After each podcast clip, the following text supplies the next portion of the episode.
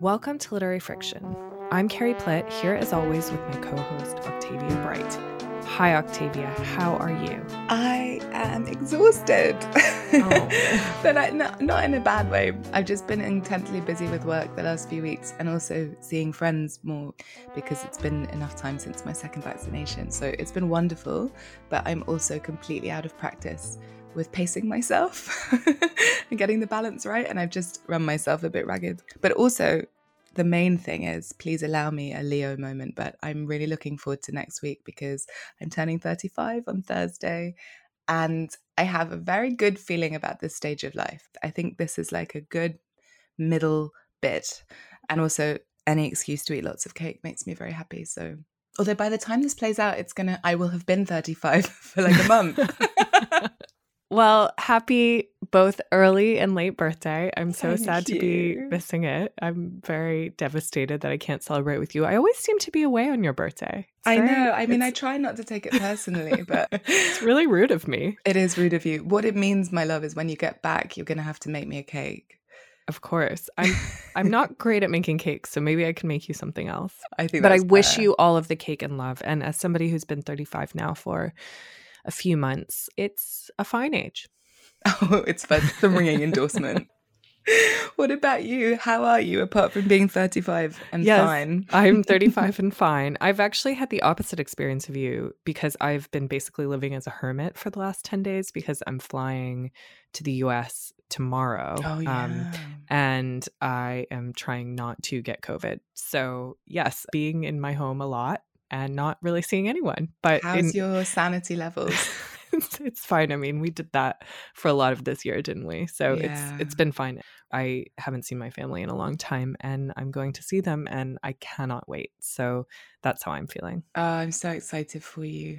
Also, just the change of scene. It's going to be so reinvigorating. I know it. I hope so. It it all feels very daunting at this stage, and there's like feelings of guilt as well. I don't it's not straightforward, is it anymore? No. But I'm I'm so glad I'm doing it. So you will again be listening to this after I've done it, and hopefully it doesn't it isn't all terrible. Um, but I, I, can report back if it is. Yeah, exactly. And please bring me something back from Boston. I shall. But on to the show. Today, we're really excited to welcome the author Shon Faye, whose book, The Transgender Issue, is a necessary and inspiring text in which she argues that we are having the wrong conversation about trans people and that the struggle for trans liberation is all of our struggle. And in honor of it, which really aims to change the terms of a cultural conversation, we're going to talk more widely about books that seek to shift perspectives, including the ones that shifted ours. Perhaps literature's ability to change the whole world is still in question, but as James Baldwin said in a 1979 interview with the New York Times, the bottom line is this you write in order to change the world, knowing perfectly well that you probably can't, but also knowing that literature is indispensable to the world. The world changes according to the way people see it, and if you alter, even by a millimeter, the way people look at reality, then you can change it. If there is no moral question, there is no reason to write. I'm an old fashioned writer, and despite the odds, I want to change the world. So we are channeling that spirit. James Baldwin always coming up. Um, I actually saw somebody post that on Twitter when we were thinking about what to do the show about, and it seemed perfect. Yeah, um, it is perfect. Yeah, I'm I'm with him. I'm I'm really with him on that. I'm an optimist about the power of literature. I am too, although we can talk about whether we overstate it on the show as well. But always bringing the, the counterpoint for you. It's important, you know? Before we get started, Octavia, do you want to tell our listeners a little bit more about Shon? I'd love to. Shon Faye was born in Bristol and is now based in London. After training as a lawyer, she left the law to pursue writing and campaigning, working in the charity sector with Amnesty International and Stonewall. She was an editor at large at Dazed, and her writing has been published by The Guardian, The Independent, and Vice, among others. Faye recently launched an acclaimed podcast series, Call Me Mother, interviewing trailblazing LGBTQ plus elders. The transgender issue is her first book. Also, as a reminder, we are on Patreon. If you want to support the work we do and get extra content, you can become a patron at patreon.com forward slash litfriction and get monthly exclusive minisodes as well as the chance to suggest topics for us to talk about. But for now, stay tuned for our interview with Shon, a more general discussion of what it means to write to change the world, and finally, our usual book recommendations. So stay tuned because there might be some changes happening on literary fiction. She did not. I did.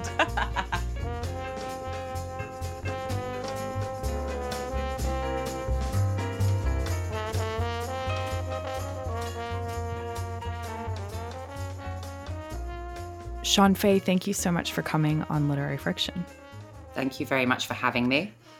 So, we've asked you to start with a reading from the transgender issue. Do you mind setting it up for us? Yeah, this is just a reading actually from the very beginning parts of the book, and it kind of explains what the book is intending to do and uh, why I wrote it, I suppose. So, I'll, yeah, it begins from the very first page. The liberation of trans people would improve the lives of everyone in our society I say liberation because I believe that the humbler goals of trans rights or trans equality are insufficient. Trans people should not aspire to be equals in a world that remains both capitalist and patriarchal, and which exploits and degrades those who live in it. Rather, we ought to seek justice for ourselves and others alike. Trans people have endured over a century of injustice. We have been discriminated against, pathologized, and victimized. Our full emancipation will only be achieved if we can imagine a society that is completely transformed from the one in which we live. This book is primarily concerned with explaining how society, as it is currently arranged, often makes trans people's lives unnecessarily difficult. Yet, in posing solutions to these problems, it does not limit itself to thinking solely about trans people, but also encompasses anyone who is routinely disempowered and dispossessed full autonomy over our bodies, free and universal health care, affordable housing for all, powers in the hands of those who work rather than those privileged few who extract profit from our vastly inequitable system, sexual freedom, including freedom from sexual violence, and an end to the mass incarceration of human beings are all crucial ingredients in the construction of a society in which trans people are no longer abused, mistreated, or subjected to violence. Such systemic changes would also particularly benefit everyone else forced to the margins of society, both in the UK and across the world. The demand for true trans liberation echoes and overlaps with the demands of workers, socialists, feminists, anti racists, and queer people. They are radical demands in that they go to the root of what our society is and what it could be.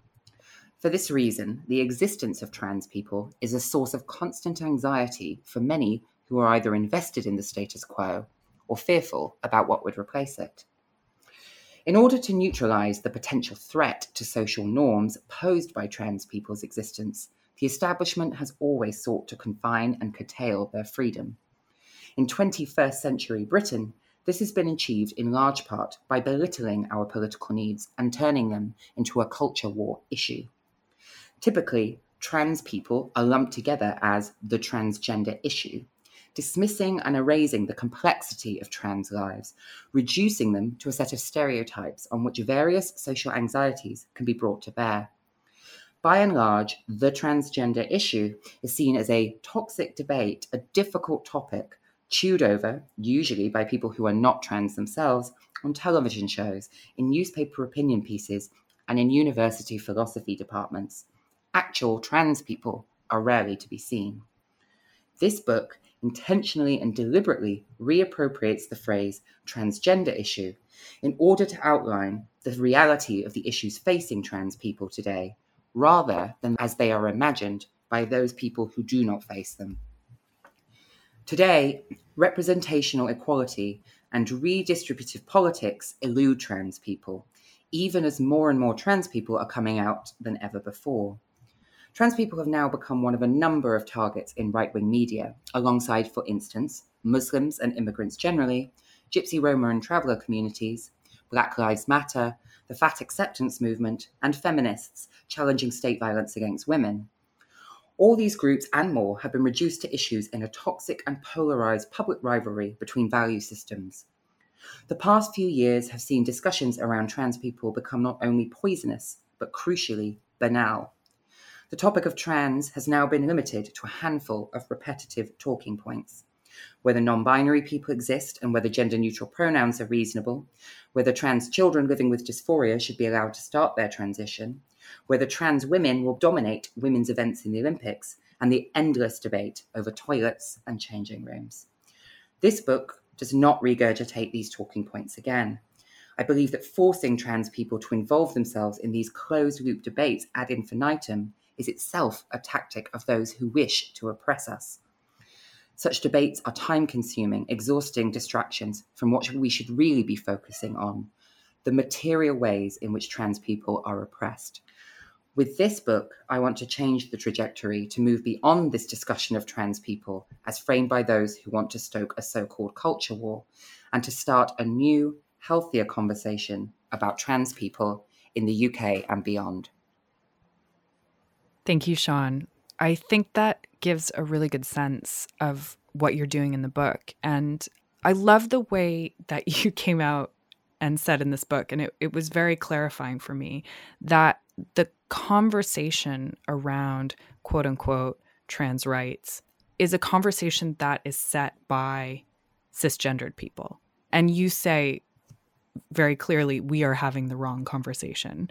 So I wonder when you when you went about thinking about what kind of a conversation we should be having, what did you want to include in the book and how did you settle upon what you were going to discuss? What I felt was, as, as you kind of mentioned in your question, I realized that there was this strange and quite frustrating paradox when you are a trans person yourself and one that works in the media as I do.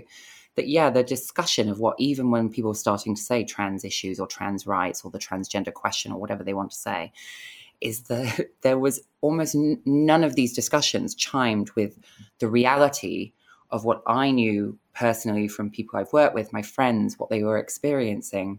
And I knew that, you know, often what you might get is one quick paragraph saying, well, we all know that trans people, you know, have a tough time and are discriminated against, but here's the issue with, you know, greater inclusion you know here's here's why it's an issue or a problem and actually i was like well do we all know i mean people would say that and i was like does everyone actually know that because we never really get to see or hear the real lived experiences of trans people and hear trans people speak for themselves and you know even i am quite a privileged trans person so I'm not reflective of the vast majority of trans people's experiences. So I wanted to elevate those experiences. So, for example, think a really illustrative statistic is that one in four British trans people have experienced homelessness in their lifetime.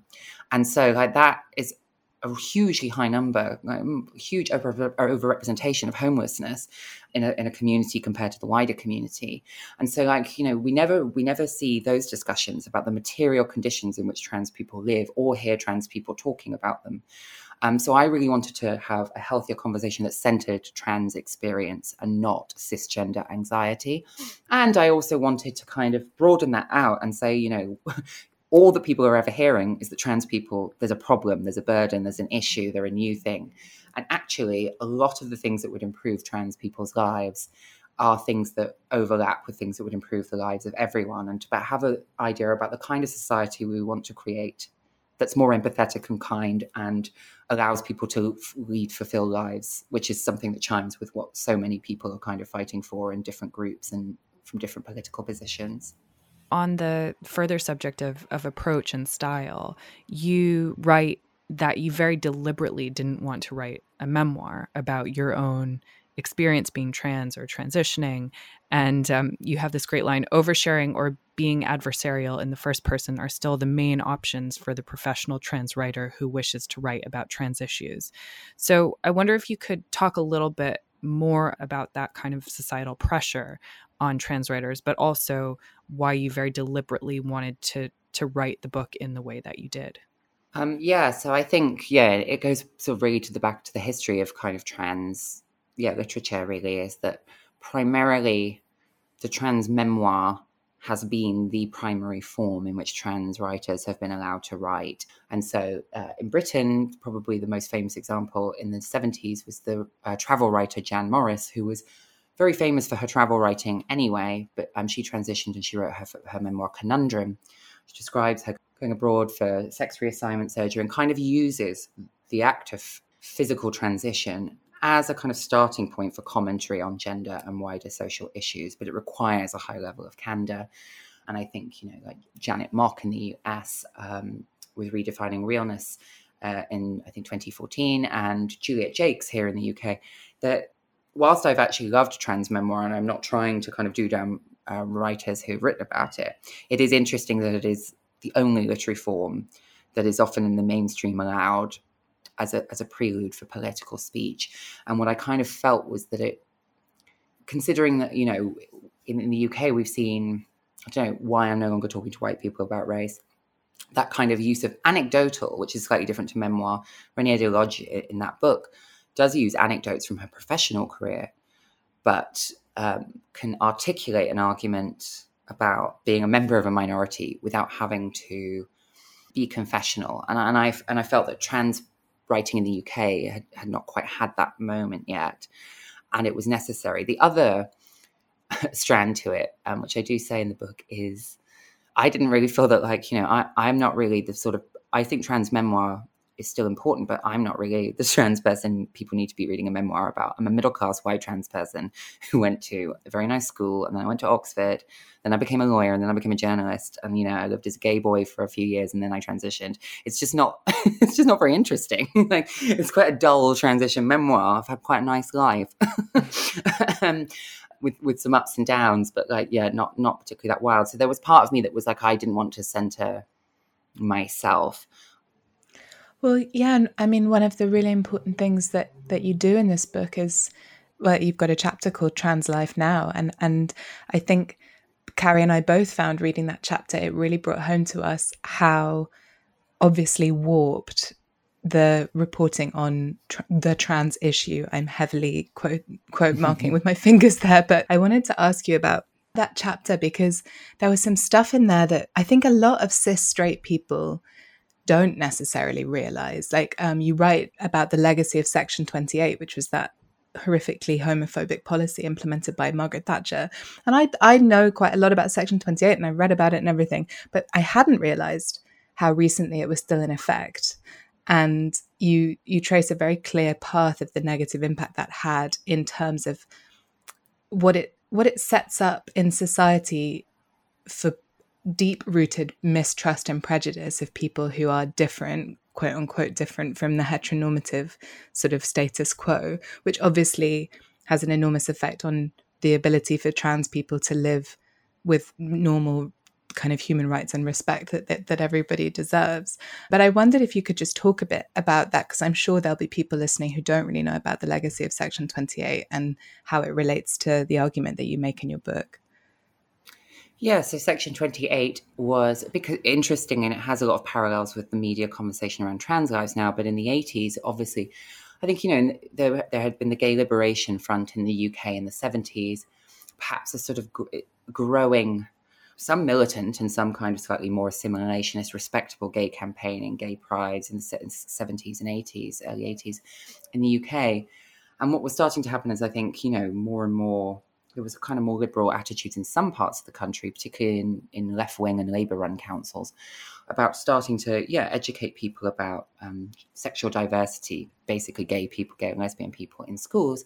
And then there became this huge right wing moral panic in the media, especially with the AIDS crisis, about um, children being seduced into the gay lifestyle and converted, and that it was these left wing Labour councils who were basically yeah, rec- helping gay people to recruit the young. And so the Tory party and Margaret Thatcher's government um, acted to stem that tide and so passed Section 28, which refers to the Local Governments Act. And it um, stopped the uh, promotion of homosexuality as a pretended family relationship in any maintained school, i.e., in any state school.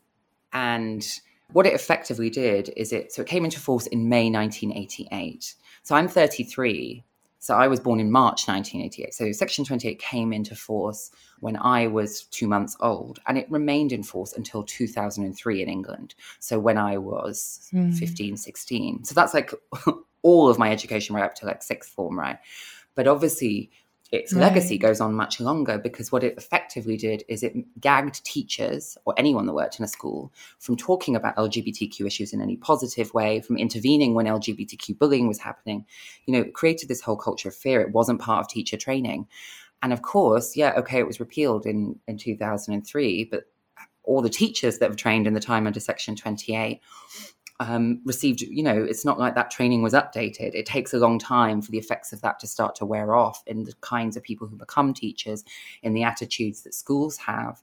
And what I discuss in the book is that unfortunately it created this culture of silence that made a lot of LGBTQ people feel very alone at school, allowed bullying to flourish. And of course, not all teachers um, and people who go into teaching are not, you know, some, I remember at my time at school, some, unfortunately, some teachers were as homophobic as like the teenage boys I was around. Um, yeah. And so it take, yeah. And so what it, you know, so what we're talking about is a lot of people who are not very old, early 30s and older, grew up with that quite damaged environment. And unfortunately, what I, why I discuss it in the book is because whilst it's sort of things have gradually started to improve for cisgender lesbian gay and bi pupils and I, I found that when i worked at stonewalls i'd encounter these 15 year olds at youth pride or whatever and they'd be like i'm chair of my school's lgbtq society and you know i'm out as gay and a 15 year old boy.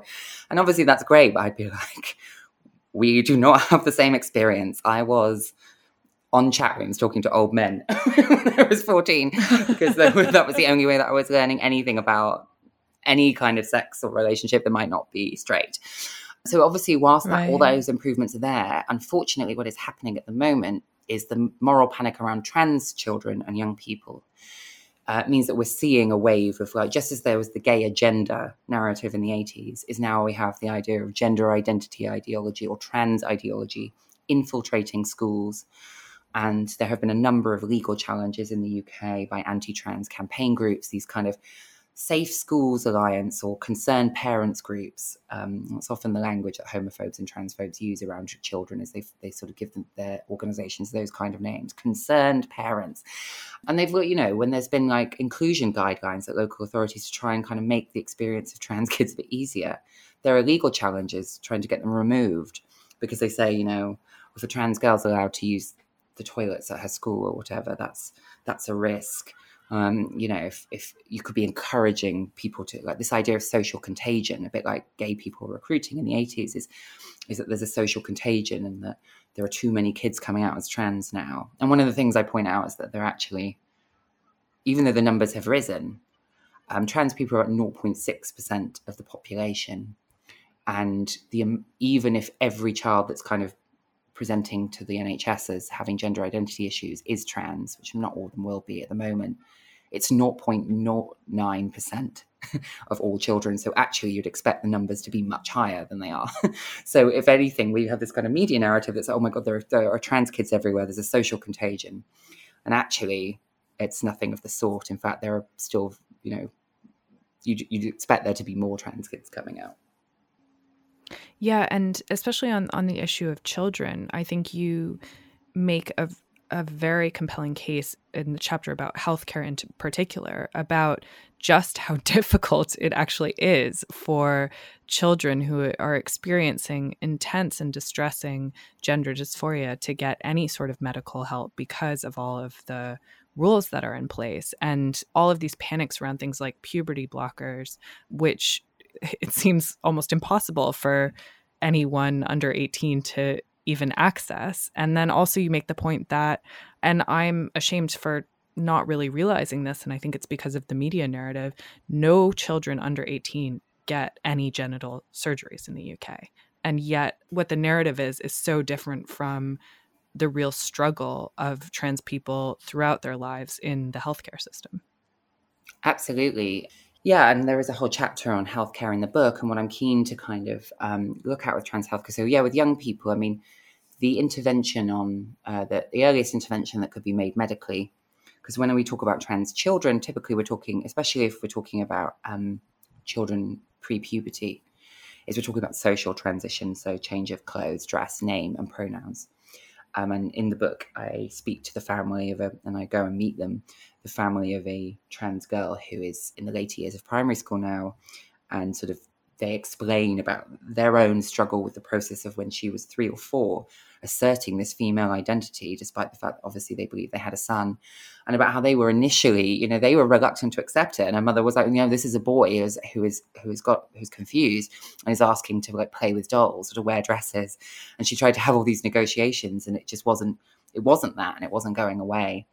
And you know, her distress grew and grew, and then ultimately she was able to socially transition, and that pretty much eliminated her depression. you know, she was depressed as a, you know, sort of like three, four year old pretty much almost immediately. And she seems to be very happy in primary school at the moment, although they are, you know, they have concerns about her future, but so far so good. And yeah, I think so. There's that about very young kids.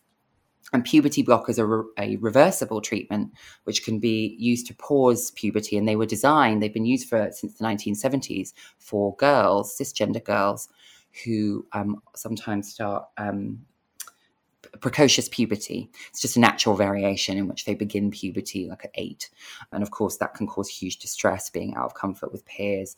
Um, you know, the fact that an eight year old, you know, you might start menstruating, all that stuff, and and it can be distressing and it can cause restricted height. So, puberty blockers have been used on cisgender children first.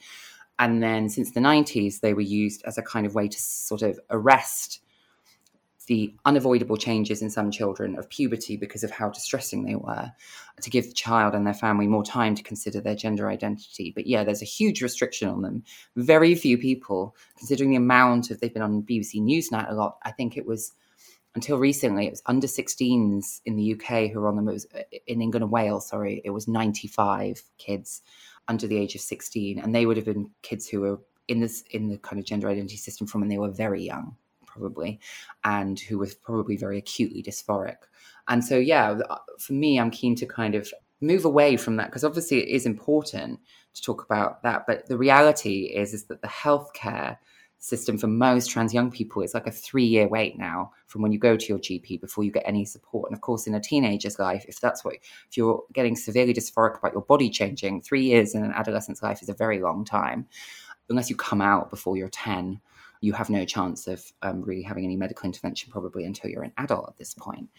And, and yeah, and so I, I'm keen to look at that because the whole book looks at trans healthcare as not this kind of cis anxiety about what happens if it's all happening too fast.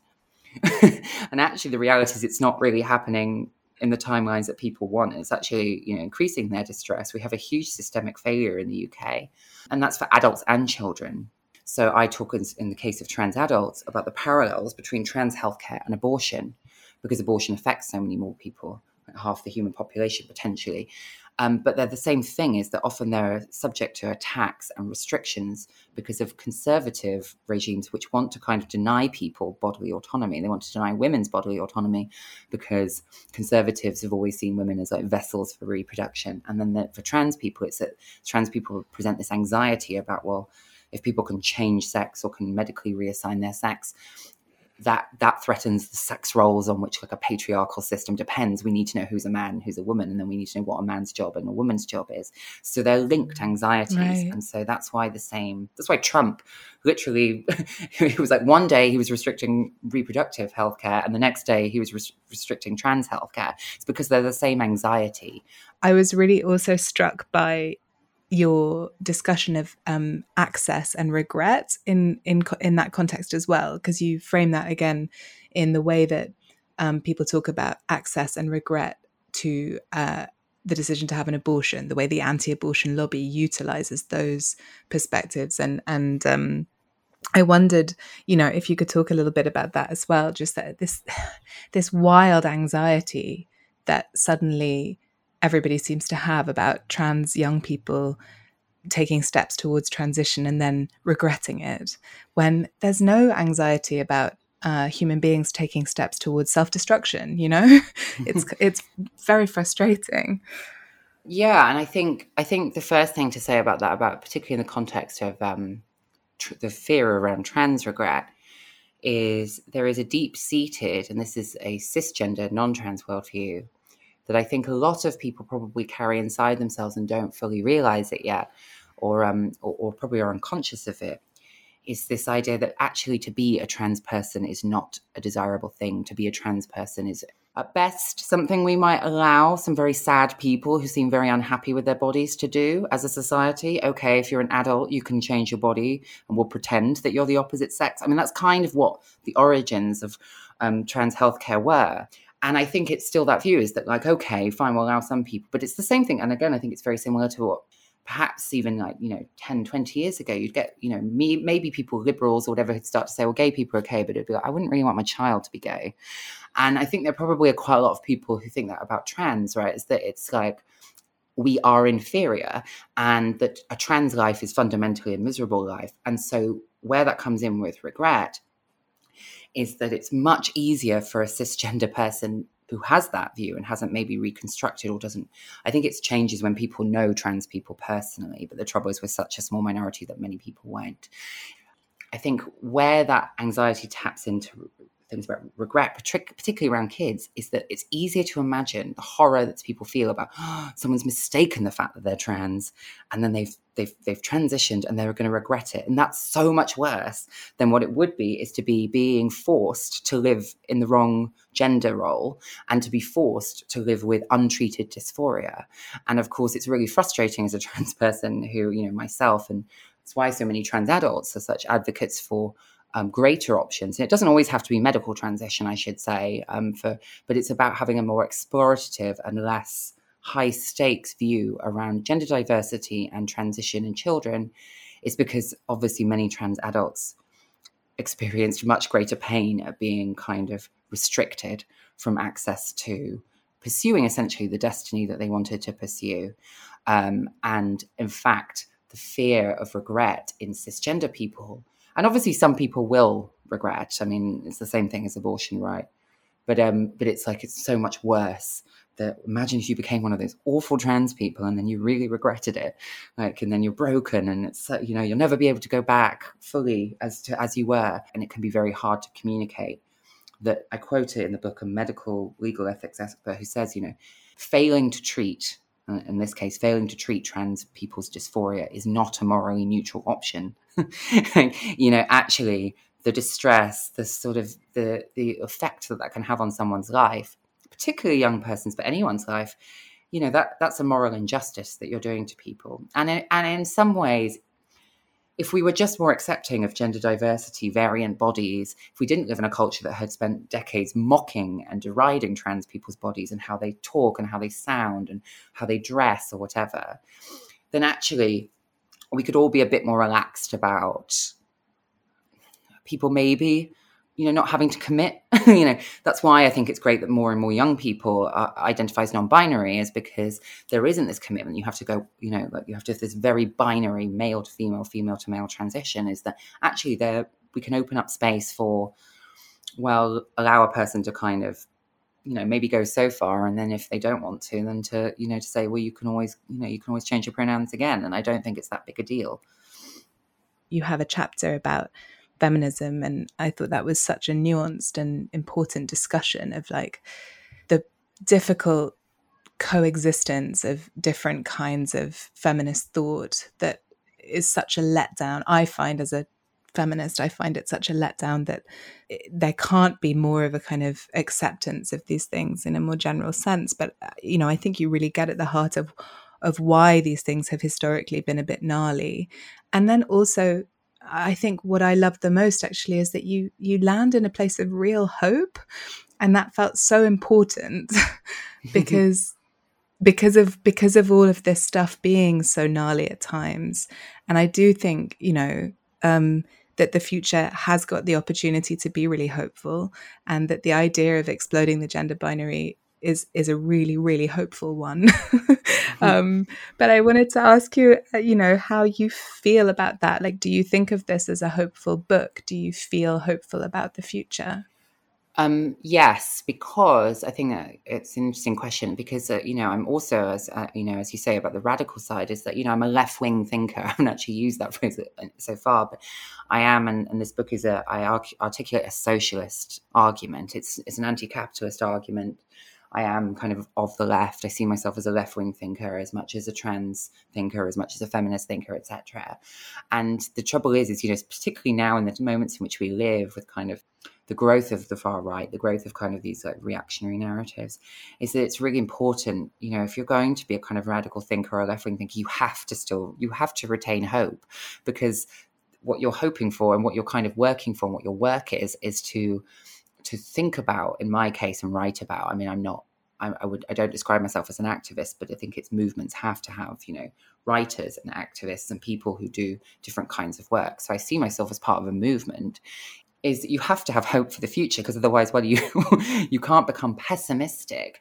And so yeah i do see it as very hopeful. And i think what you were saying about the tensions in feminism what i would say there if i was being generous is i think where some of the anxieties that come from the kind of strands of feminism that are hostile to trans people and to non-binary discourse but and to trans women is uh you know many many women are drawn into feminism because they have experienced at the hands of patriarchy awful things and terrible things.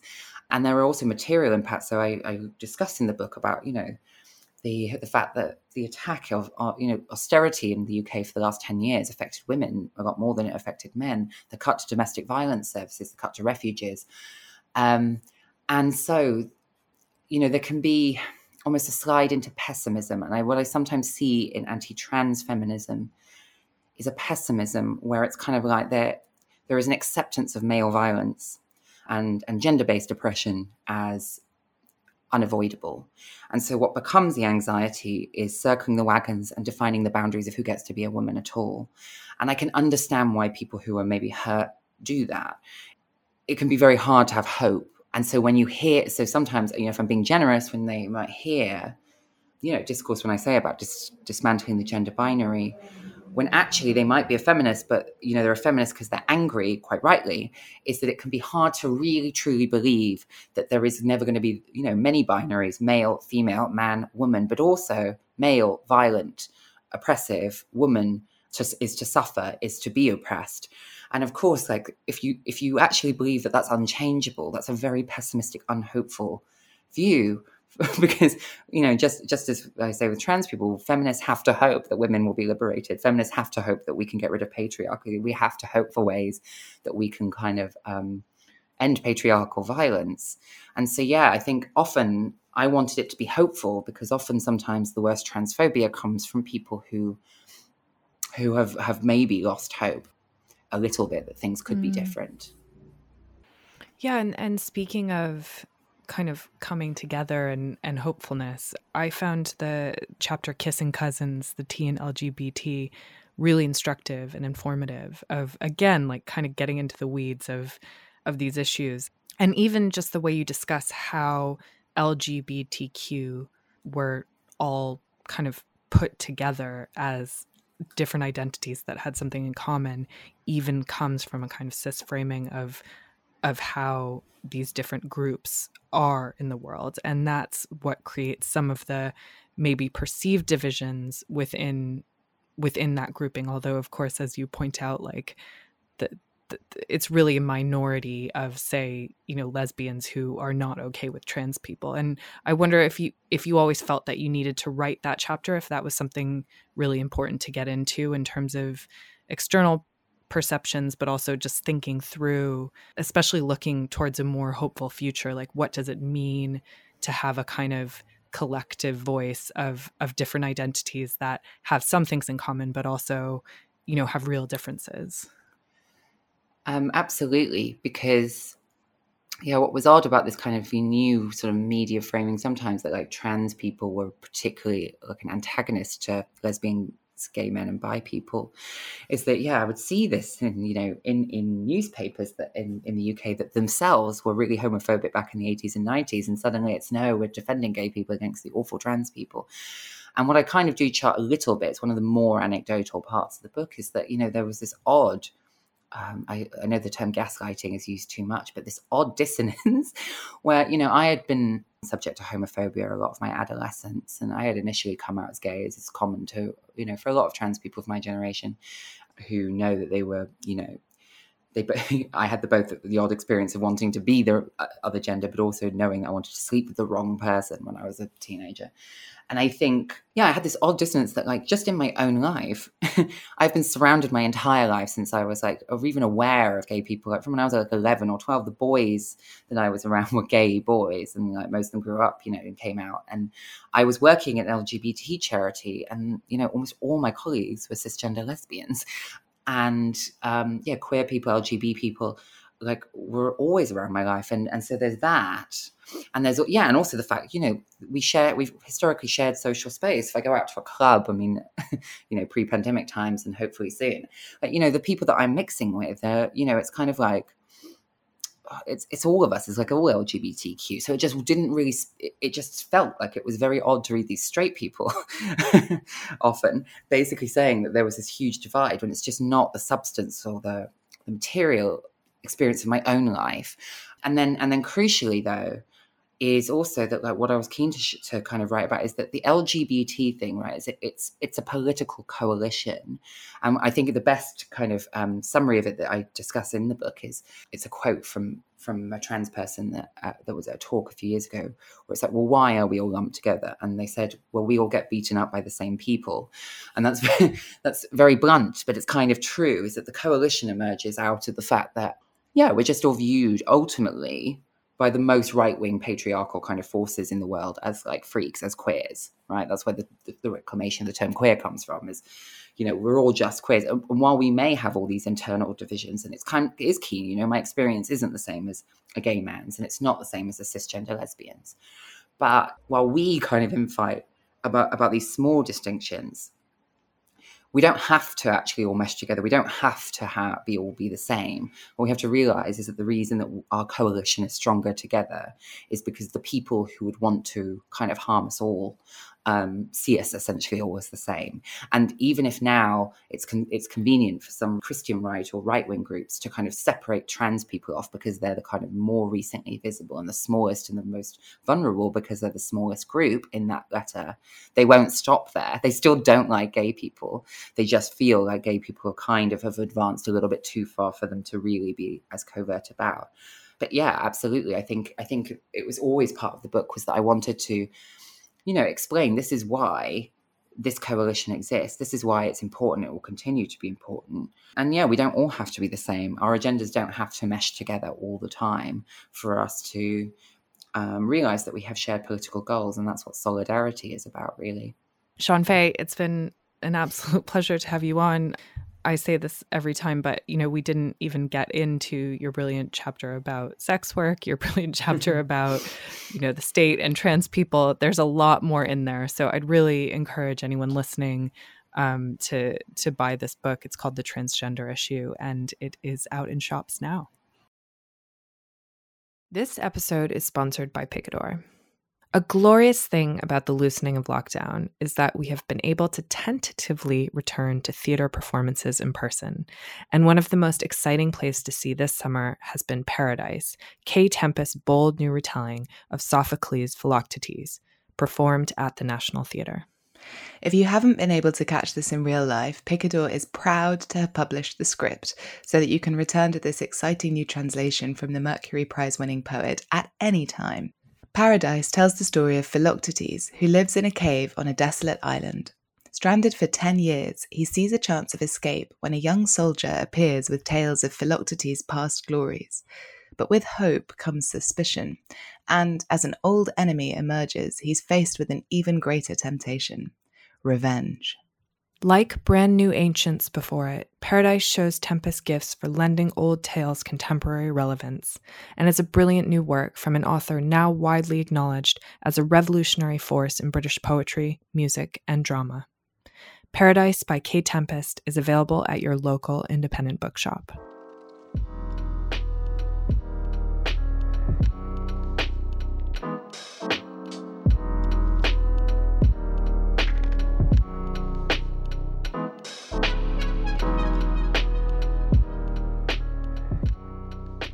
This is Carrie Plitt back here with Octavia Bright, and we are here to talk about books that change the world.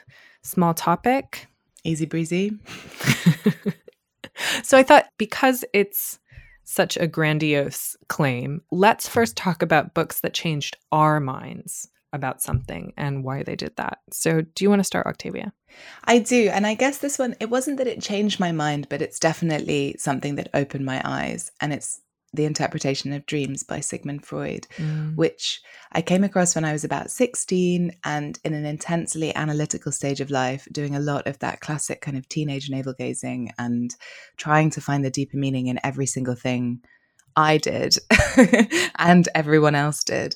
And I remember so vividly coming across this book. And obviously, Freud was a name I'd heard and I was curious about. And I just, it just kind of blew open a new dimension in my consciousness and gave voice to something that I'd been trying to figure out on my own. And I'd been a very vivid dreamer.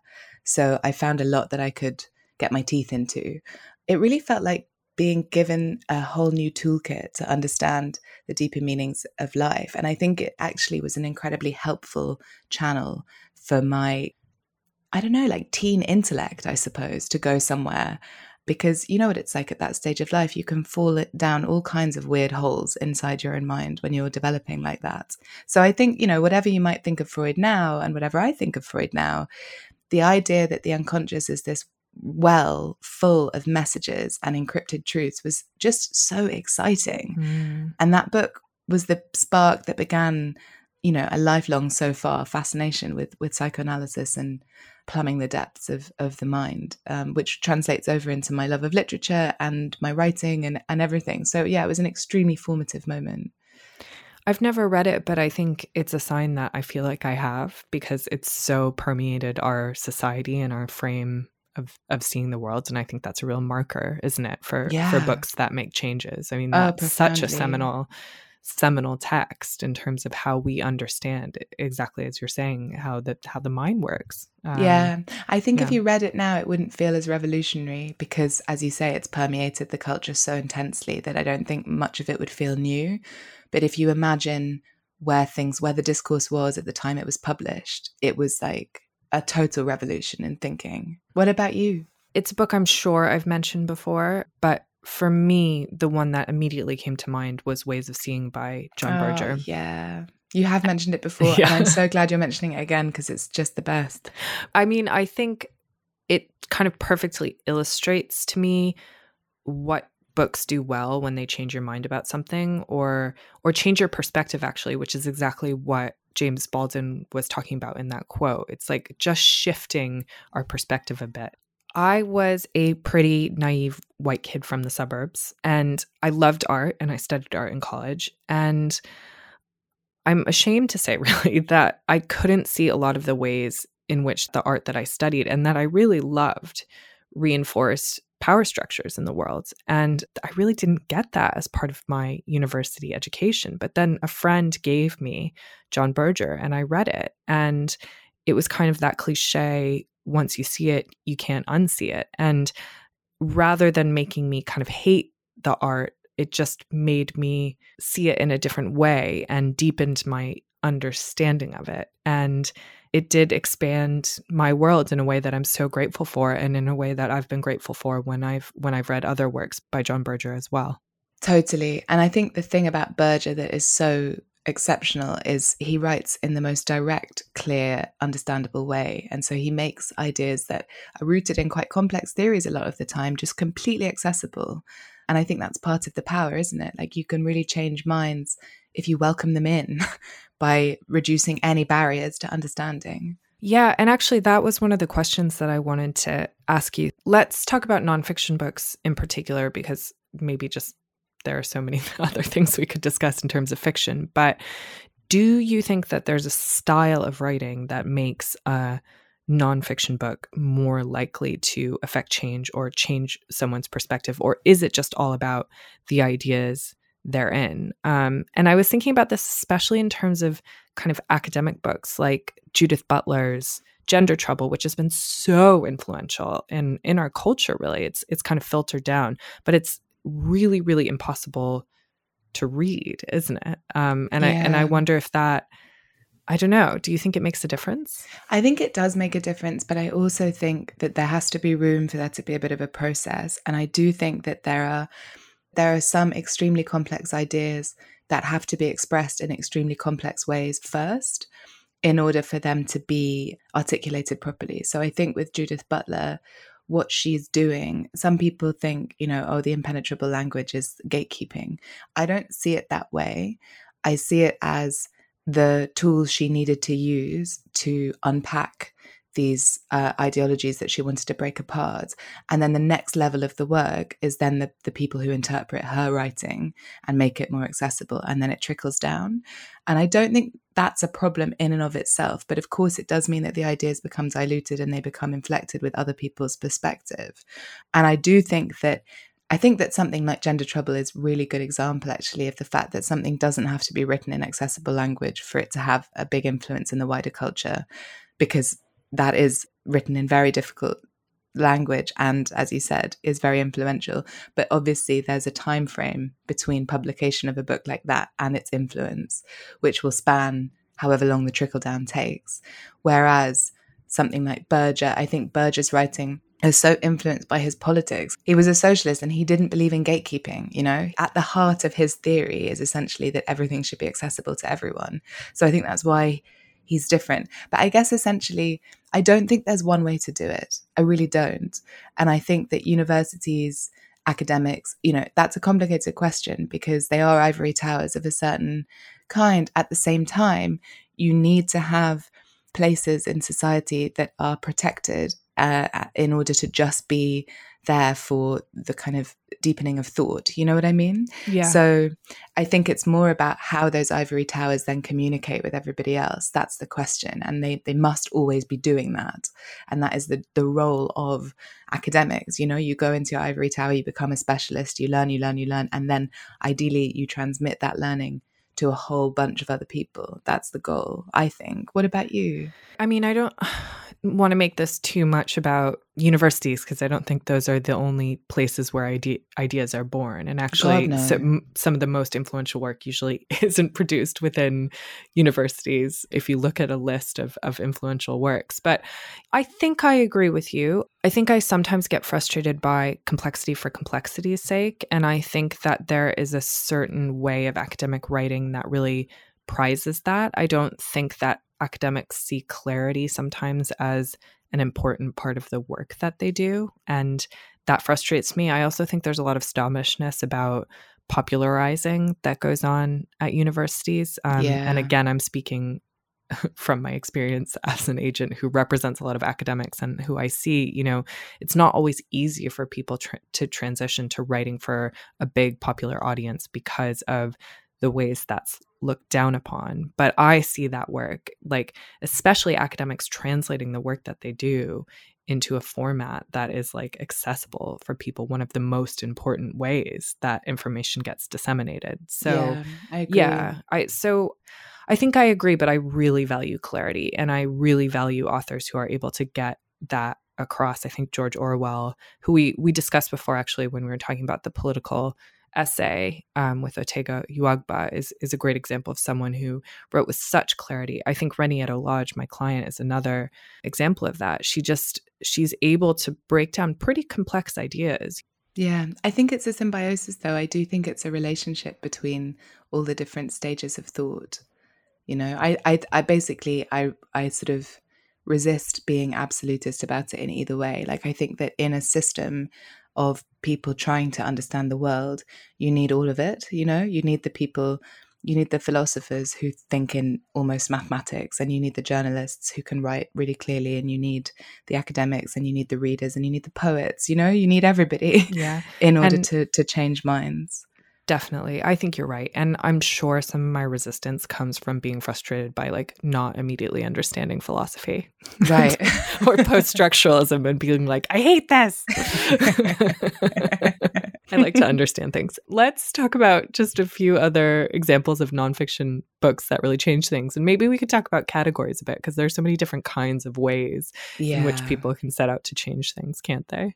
Yeah, well, I mean, my first up thought was just the, the feminist writing that has had such an enormous effect on how society organizes itself. So, of course, the, the kind of first one is The Vindication of the Rights of Women by Mary Wollstonecraft, which argued that women are deserving of education and that inequality is morally and ethically wrong and also socially and economically irresponsible, which are all massive ideas now that people kind of, well, the majority of people I know anyway, accept as read. But, you know, this really was an extraordinary piece of writing when it first came around. And then you have things like The Female Eunuch by Jim, Germaine Greer, which is now pretty problematic. And she's a transphobic feminist, which is a massive problem. But at the time, it was this enormous text that gave voice to years of female oppression and frustration. And the thing about Greer that you can't really argue with is that she does write in a very galvanizing way. Her voice is very powerful. And then, of course, you know, before that, long before that, was The Second Sex by Simone de Beauvoir, which has been translated into so many languages and, and is still such a classic of just looking at how women are framed by misogynist and patriarchal societies. So I think that's like one tranche that I can see as being hugely, hugely important. Yeah. And hearing you talk about that, you see how feminism has really been grounded in these actual texts that could apply to other theories about the world, whether it's the Communist Manifesto, you right. know, like like yeah, rethinking yeah. class and work and diagnosing things in our society that are unequal and being able to say why and how and maybe giving a roadmap for change. Um, totally. sometimes I think it's enough to diagnose, isn't it? Yeah. Well, a recent one that I think is, is uh, very influential is The Attention Economy by Tim Wu, which is all about social media and the way that uh, the online world is now and how, you know, our attention is the asset that all of these companies are, are, vying for and want, and how we can kind of regain control. And that the attention economy, I would say, is like in the same lineage as the Communist Manifesto in a way, because it's again drawing a line around our current reality and saying, have you ever thought about this from a completely different perspective? Like, how do you relate to the systems of production of meaning and production of capital around you? Think differently, yeah. you know? You could put um, surveillance capitalism by 100%. Shoshana Zuboff in that category as well. How technology is kind of changing the lives in which we live. Um, yeah, and and I should also say, you know, there's a whole other category maybe of books about science that have changed the way we see the world and maybe and oh those. The origin of species for instance by yeah. by a man called charles darwin oh um, who's that guy? very influential so they say. Okay so we know that nonfiction books have changed the world but have novels changed the world octavia? Do you think they can be agents for change? I truly truly do yes but I don't think you can necessarily talk about them on such a grand scale. I think that often the changes that novels bring about are deeply, deeply personal and very individual. And I think I could quite easily read a novel that doesn't change my perspective very much at all. You could read the same book and it could totally change how you think about something. So I think the power of novels to change is much more amorphous, but I think it's very profound.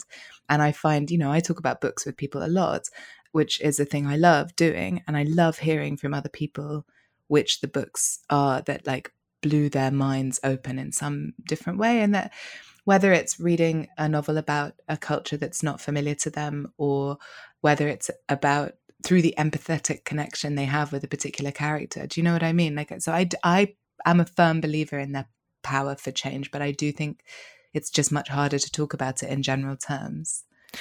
Yeah, I feel that I am personally very invested in the idea of the novel being a moral form and having the ability to shift people's perspective in a way that is ethical and good mm. in the world. And I sometimes question why I need that and what I think art really does. And I know that novels have changed me, and I would hope they have changed me for the better when I think about our society more generally. As you say, I don't, you know, I think art on the whole is probably it's good that it exists. I mean, I think it makes our individual worlds better. Some sometimes I I think we're we're living in a very moral time with a very rigid morality in some ways. And I think that means that we feel that we have to fit art into those moral frameworks. And I do think that literature can expand our minds, but I think literature can do a lot of other things, and that we shouldn't look to books as being only kind of like tools.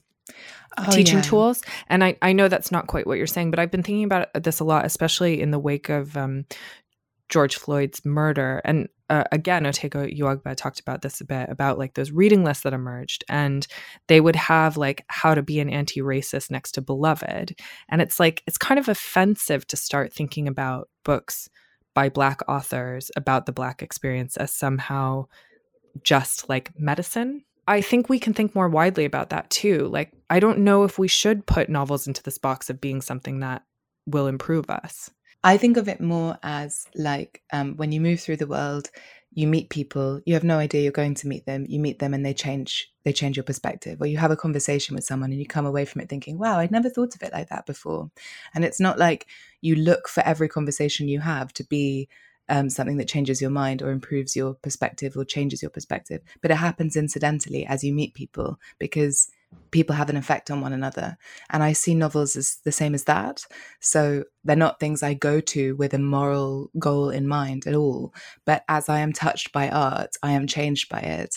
And it's a kind of extraordinary alchemical surprise because I have no idea what's going to affect me and what isn't. So I think of it much, much more from the inside rather than the outside. And I think you're totally right. When we look to kind of art as medicine, it's very corrupting. And I don't think it's useful. But I do think that we should always remain open to the fact that art will change us, just as people will change us, because I do think that collective change begins at the level of the individual. And it's about having an attitude of openness to to your evolution essentially. The worst thing any of us can do is remain closed-minded about anything. Like neuroplasticity is is a very vital part of being a human being. And so i think if you can move through the world in the spirit of openness which is very hard sometimes especially when things are difficult but if you do then you will be profoundly moved and affected and changed by the encounters you have. And that applies to art and literature as much as it does to human beings and information yeah.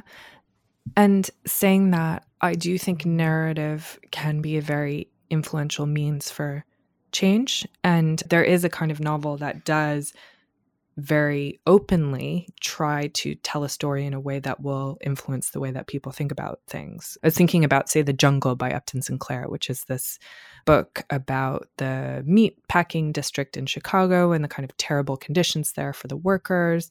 And it was really written by Sinclair as a means of drawing people's attention to what was happening there. Um, and he felt that by telling a story about it rather than just reporting on it, he could make people a lot more sympathetic to this plight. Interestingly enough, he it didn't go quite as planned because people were really outraged about the um, way food was being produced in the book. And so like he wrote it as a kind of like socialist tract about like the necessary for workers to organize. And what ended up happening was a bunch of laws got passed about food safety in the US, which was important, but it's it's interesting. It's an interesting parable. And I think films are a good example of that as well. Like the films of Ken Loach, for instance. Like right. those films are all about using narrative to make a political point, really. Right. And the thing is, often we can be moved to make political change by feeling. You know, we're emotive beings, human beings, and often appealing to somebody's emotional kind of world can be more powerful than appealing to their intellectual world. Mm, mm, totally. I mean, I'm certainly that way. Yeah, me too. Get me in the feelings, and I will, you know, be much more receptive, probably.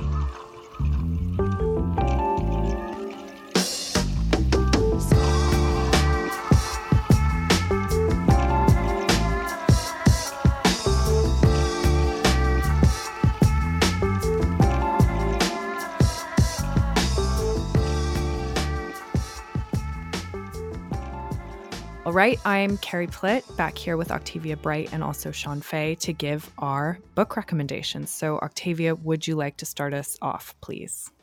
I'd love to, mainly because I'm just extremely excited to talk about this book.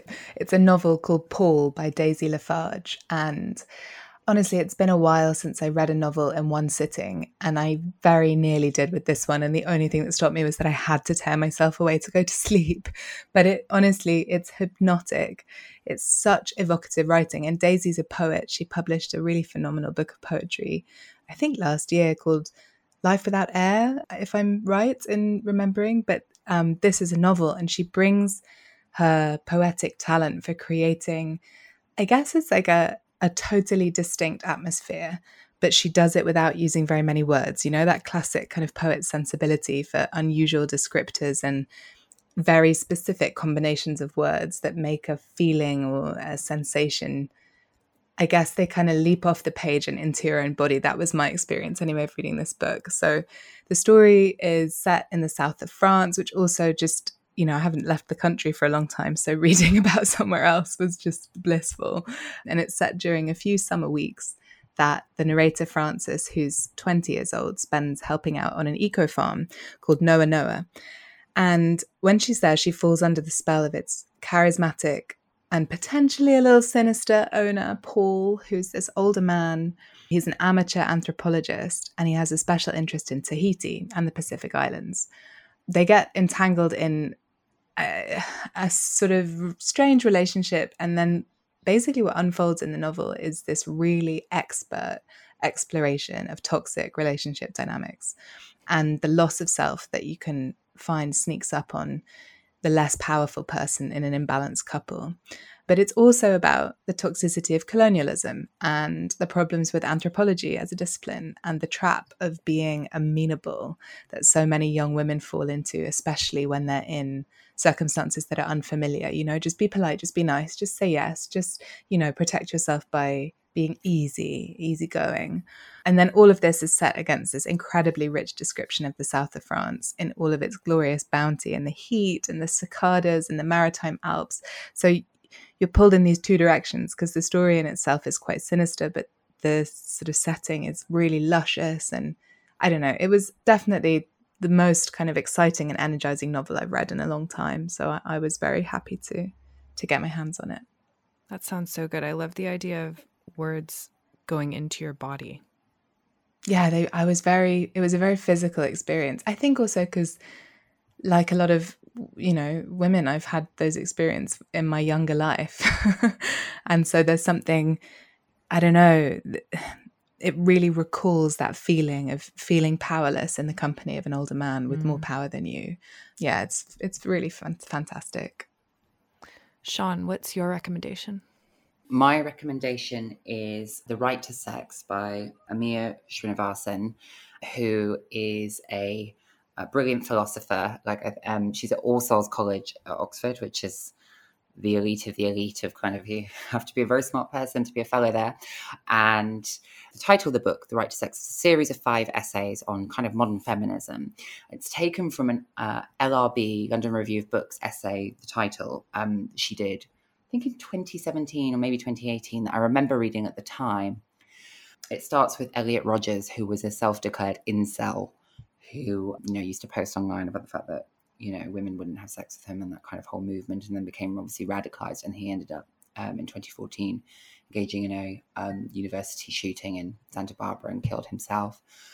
And kind of uses starts with him and kind of expand that original essay expands out to this idea of we have these odd tensions in feminist discourses right now about um, you know obviously with incels the right to sex there is obviously very poisonous and misogynistic but about that question does anyone have a right to sex is something that sex is much more complicated than that. Oh, we've made this kind of idea of consent and non consent. But of course, what about the ways that our desires are shaped by politics? There can be things that can be legal, but are they still ethical?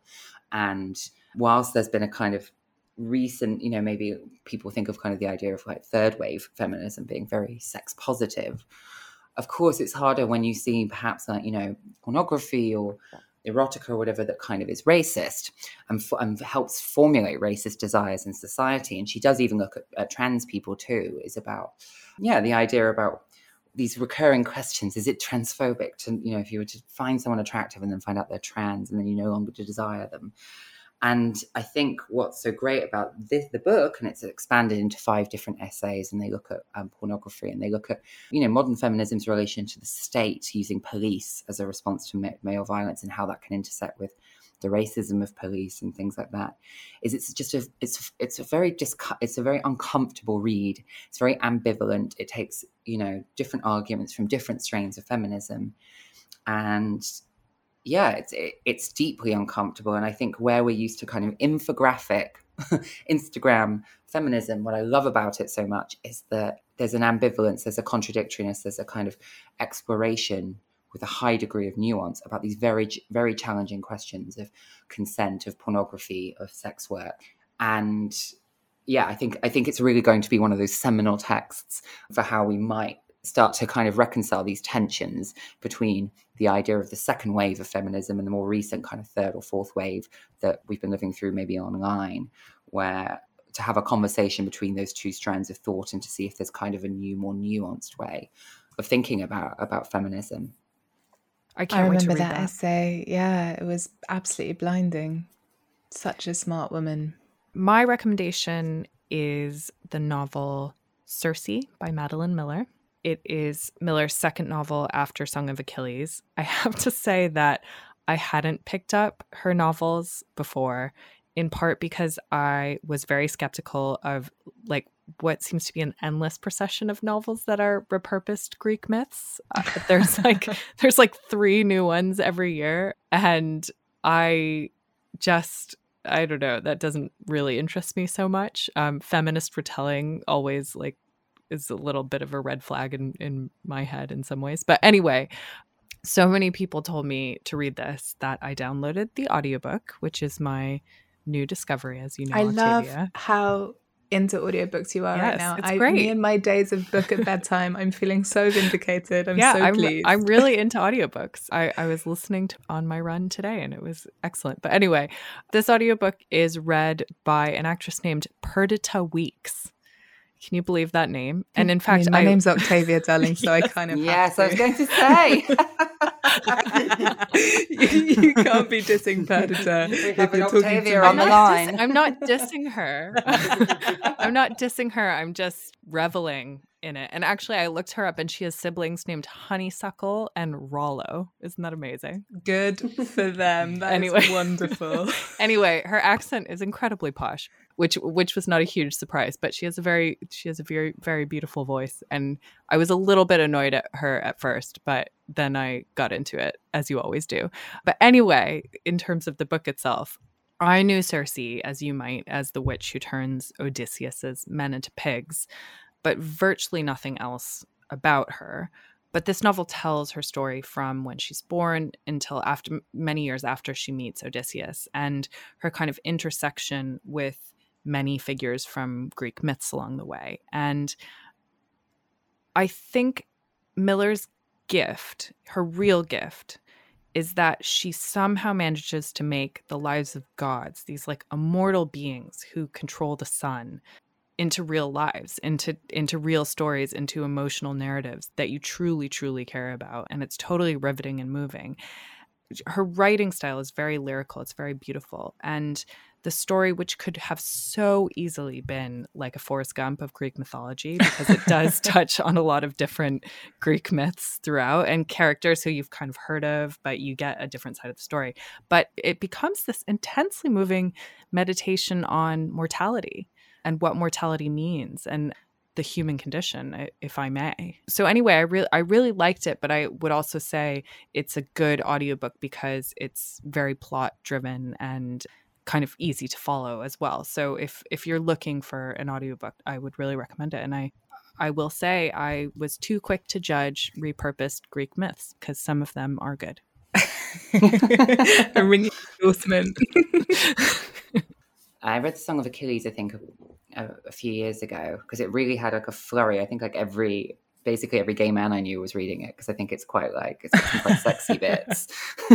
so I think it had that kind did of did you enjoy like it? you could I did enjoy it, but yeah, it had that kind of like sort of vibe of like everyone could like they're sort of reading stuff that they find kind of hot, but they're, but they're sort of it's also got yeah. a nice literary edge where you can play up that it's you know it, it is serious literature. Yeah, did, well, Circe not as hot, so oh, no. maybe I need to read Song of Achilles because that's a extra fun angle.